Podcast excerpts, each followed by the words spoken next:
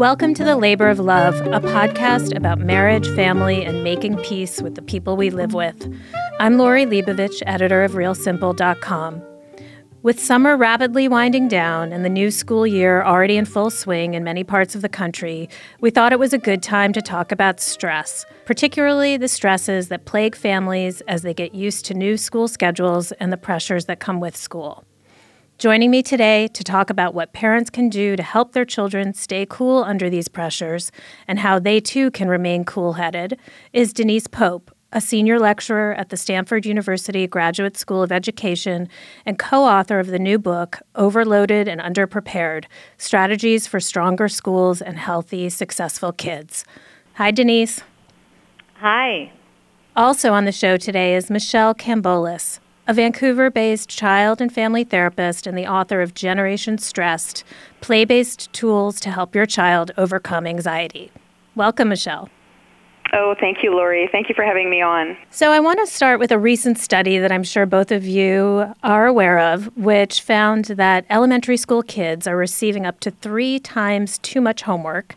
And as they reach high school, the pressures are only increasing. I wanted to ask you both what are some telltale signs that kids are stressed or overwhelmed? What should parents be looking out for? Stress really shows up in such a wide variety of ways, and it can be hard to identify because it's an internalizing problem. So often we see stress showing up through difficulty sleeping. In fact, 44% of children at this time of year will say that they're having a hard time sleeping at night due to stress. It also shows up in headaches, stomach aches, medical problems. And often when children are having difficulty at school, there can be an underlying anxiety to that too. When we see changes in behavior like irritability and temper tantrums, that can be a red flag for stress. So there are a really wide variety of different ways that stress can express itself, and it's so important for parents to be aware of those warning signals. And Denise, what are the best ways for parents to help their children deal with school related anxiety and the anxiety that comes with the added pressures of homework and other things like that? There's a lot of different things that a parent can do, one of which is being aware, as Michelle said, of the telltale signs. Another is to really listen to your kid. When your child is complaining about school, if they're complaining about work, if they don't want to go to school, there are things that a parent can do to find out what's really at the base of this. Is this because there is a teacher issue or a bully issue? Is this person not feeling that she's adequate or able to meet the expectations put upon her? So one of the things that we ask parents to do is one, listen to their kids, but two, really make sure that the kids are getting enough sleep, make sure that they're in the right classes, that they're having the right, sort of what we call the just right challenge. So if they've got way too much homework or if they're way too overscheduled with classes and extracurriculars after school, those are issues that need to be addressed by the parent as well. So, when kids are stressed, it obviously can have a domino effect on the rest of the family. Most most importantly, parents who get really stressed on behalf of their kids and obviously don't want to see their children suffering. How can we keep, how can we help families, Michelle, keep stress from spiraling out of control at this time of year, but really throughout the year? We're we're definitely living in a culture of stress, but there's so much that we can do to really empower ourselves and empower our families in the face of it. And and one of the things that I have families do is a, a stress audit. That means taking a look at some of the the variables in family life that can really buffer us in the face of stress. And some of that might mean uh, looking at nutrition and how much exercise you're getting, asking yourselves, are we putting down our iPads and and going out and playing? so often now technology crowds out some of those really important life practices that really help keep stress and anxiety at bay. So we can teach children, we can teach ourselves that when we change our thinking and we change our actions, we can actually build resilience.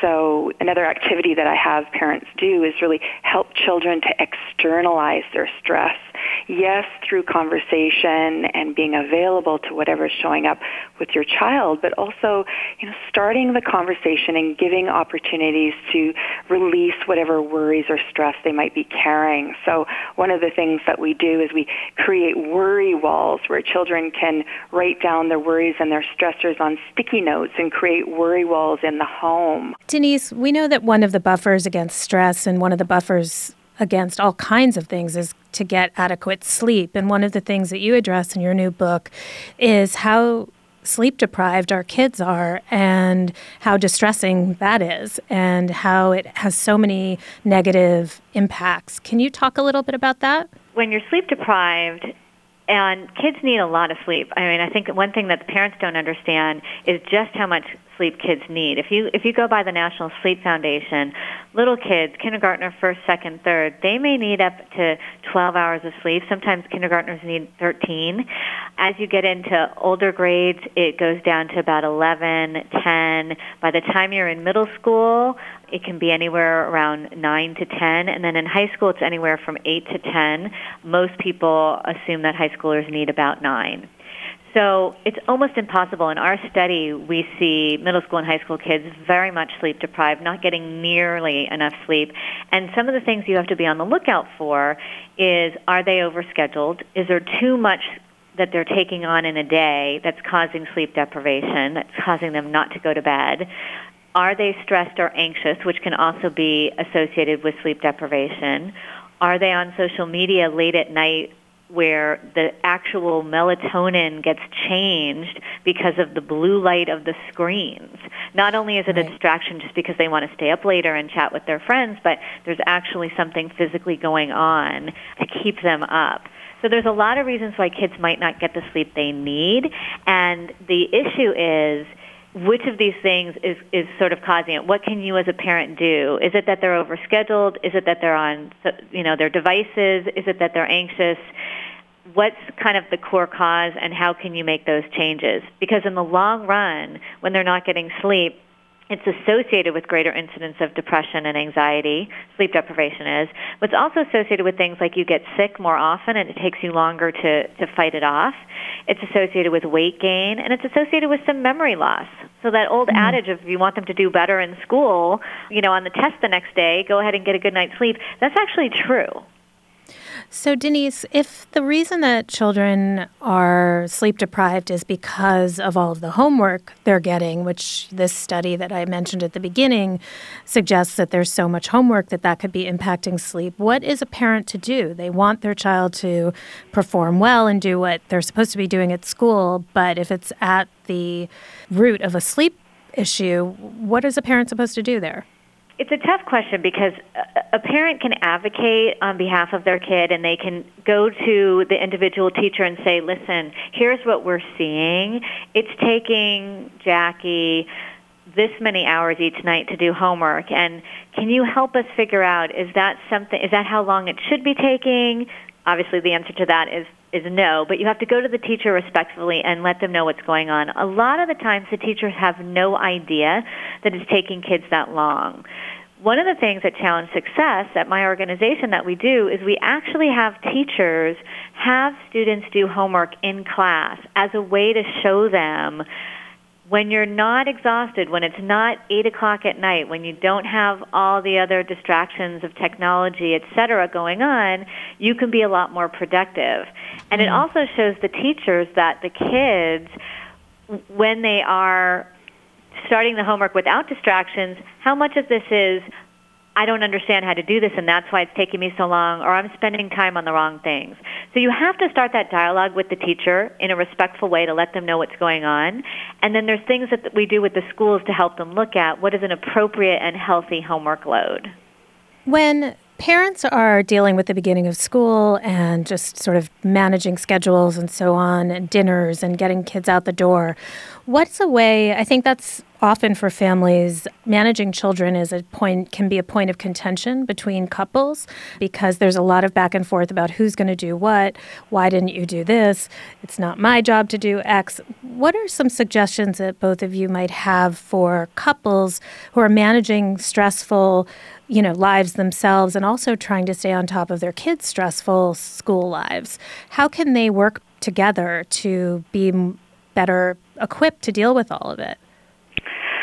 One of my biggest recommendations is really to plan ahead. So when parents are proactively having those conversations, it's highly, highly preventative.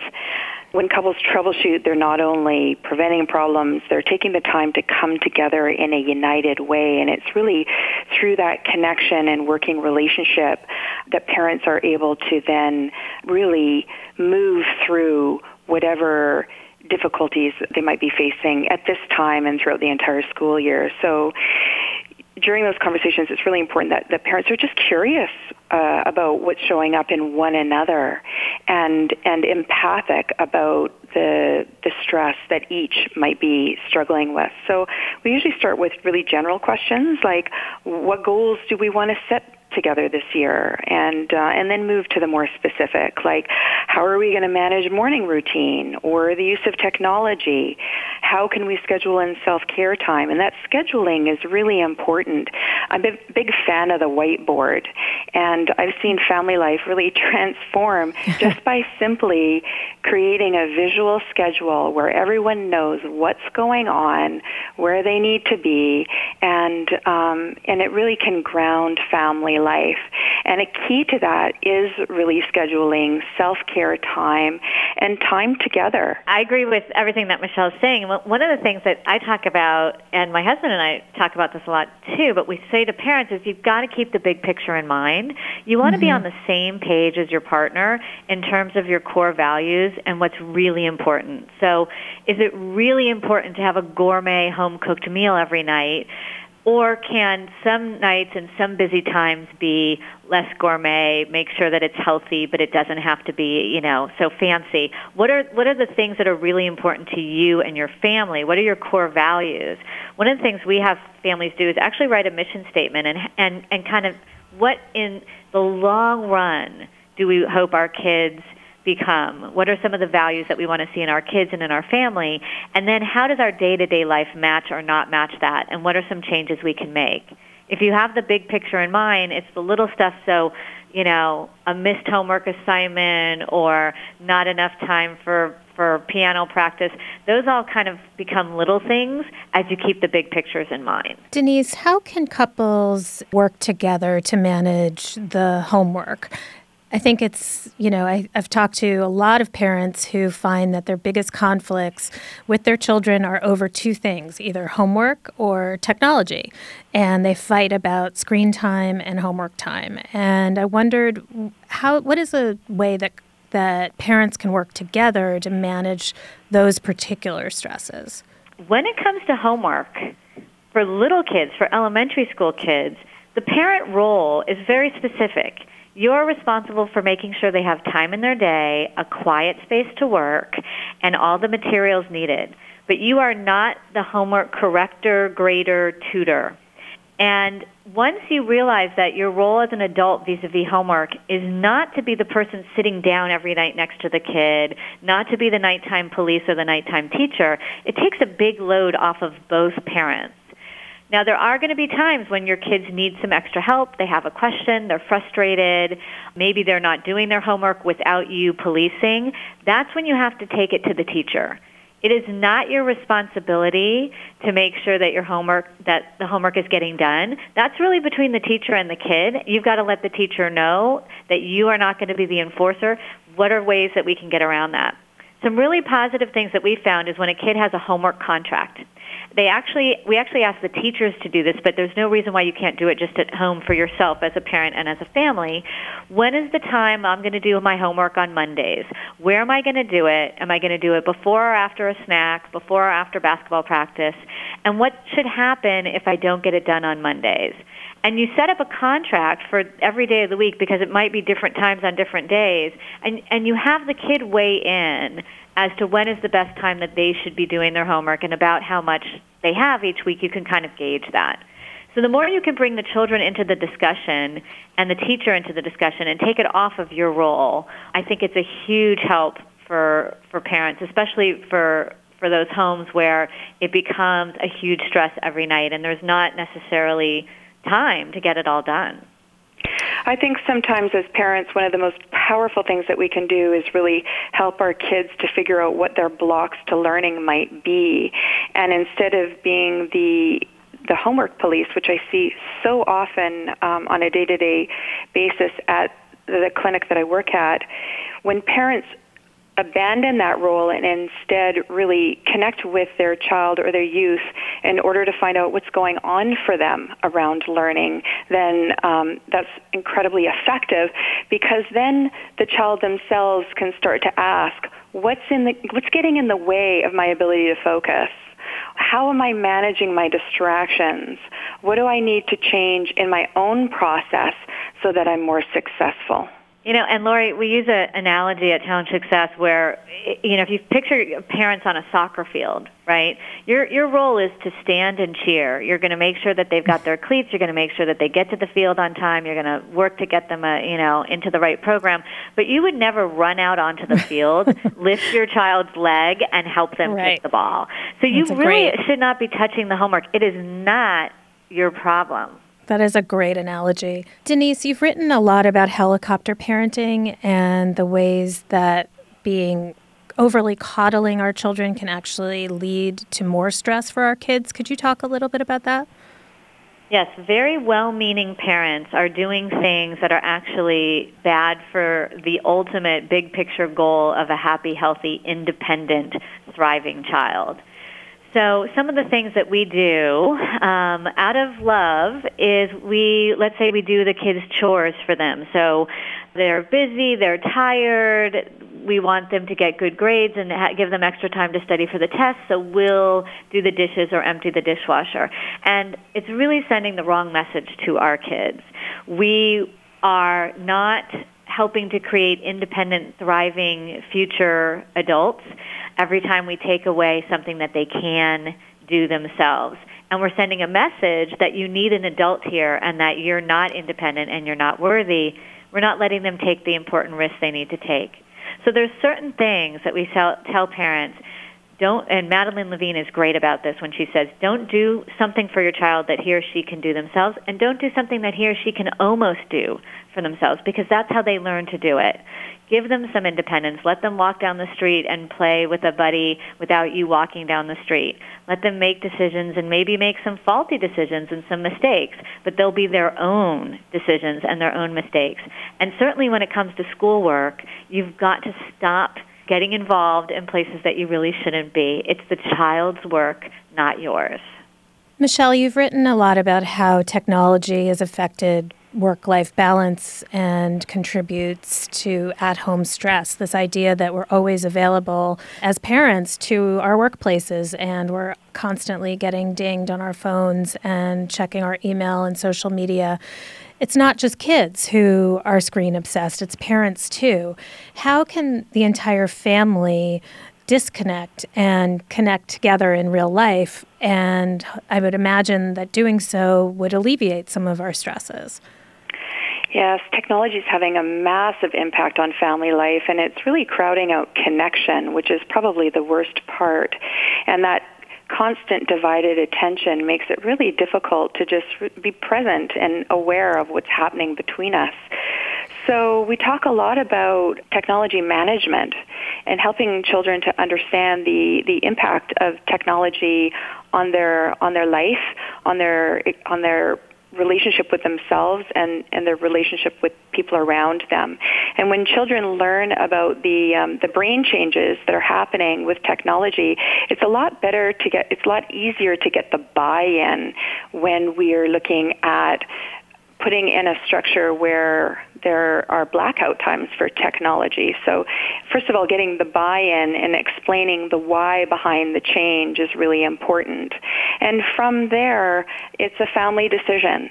So, perhaps it's important to put telephones away during dinner time. Maybe all of technology is put aside until there's been that connecting time after school, activities are done, homework is done, you've had dinner together, which is a great buffer against stress, and then there's a little bit of technology time afterwards, you know, as as a as a self-reward. But that needs to be an ongoing conversation, and um, this will be something that families will need to really be mindful of as as you know until the end of time really. It's not going away. So management is key. Lori we have something that might help at challenge success. It's a mnemonic aid called pdf and it doesn't stand for portable document format. It actually stands for playtime downtime family time. If you look at the protective factors for kids in the research so what leads eventually to a healthy and independent self-regulating child they need time for free play, free unstructured play. That's not when they're doing homework. They need time for downtime, which is sleep, but also transitions, right? You can't just go boom, boom, boom, boom, boom all day without any kind of downtime, time to chill, time to reflect, time to rest. And they need family time. As Michelle said, family dinners can be a huge buffer. It doesn't have to be dinner if that doesn't work with your family, but every kid needs PDF every day and if you plan those times in, technology can be a part of that, right? Sometimes kids like to play on technology, certainly older kids, or they like to create with technology. Sometimes family time can be a, a joint movie, right? But most of the time, PDF has to be not plugged in.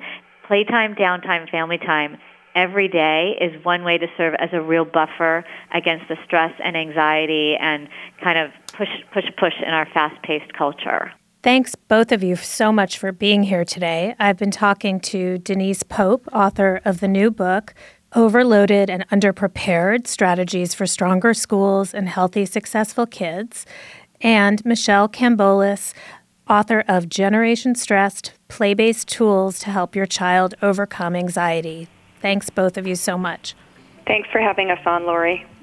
Thanks, Lori. Thanks so much for joining me today on The Labor of Love.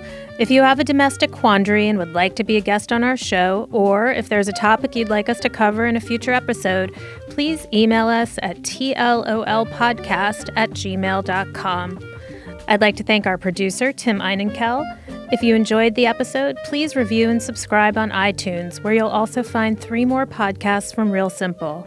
You can subscribe to The Labor of Love at itunes.com slash panoply or at panoply.fm. I'm Lori Leibovich, and I'll see you next time on The Labor of Love.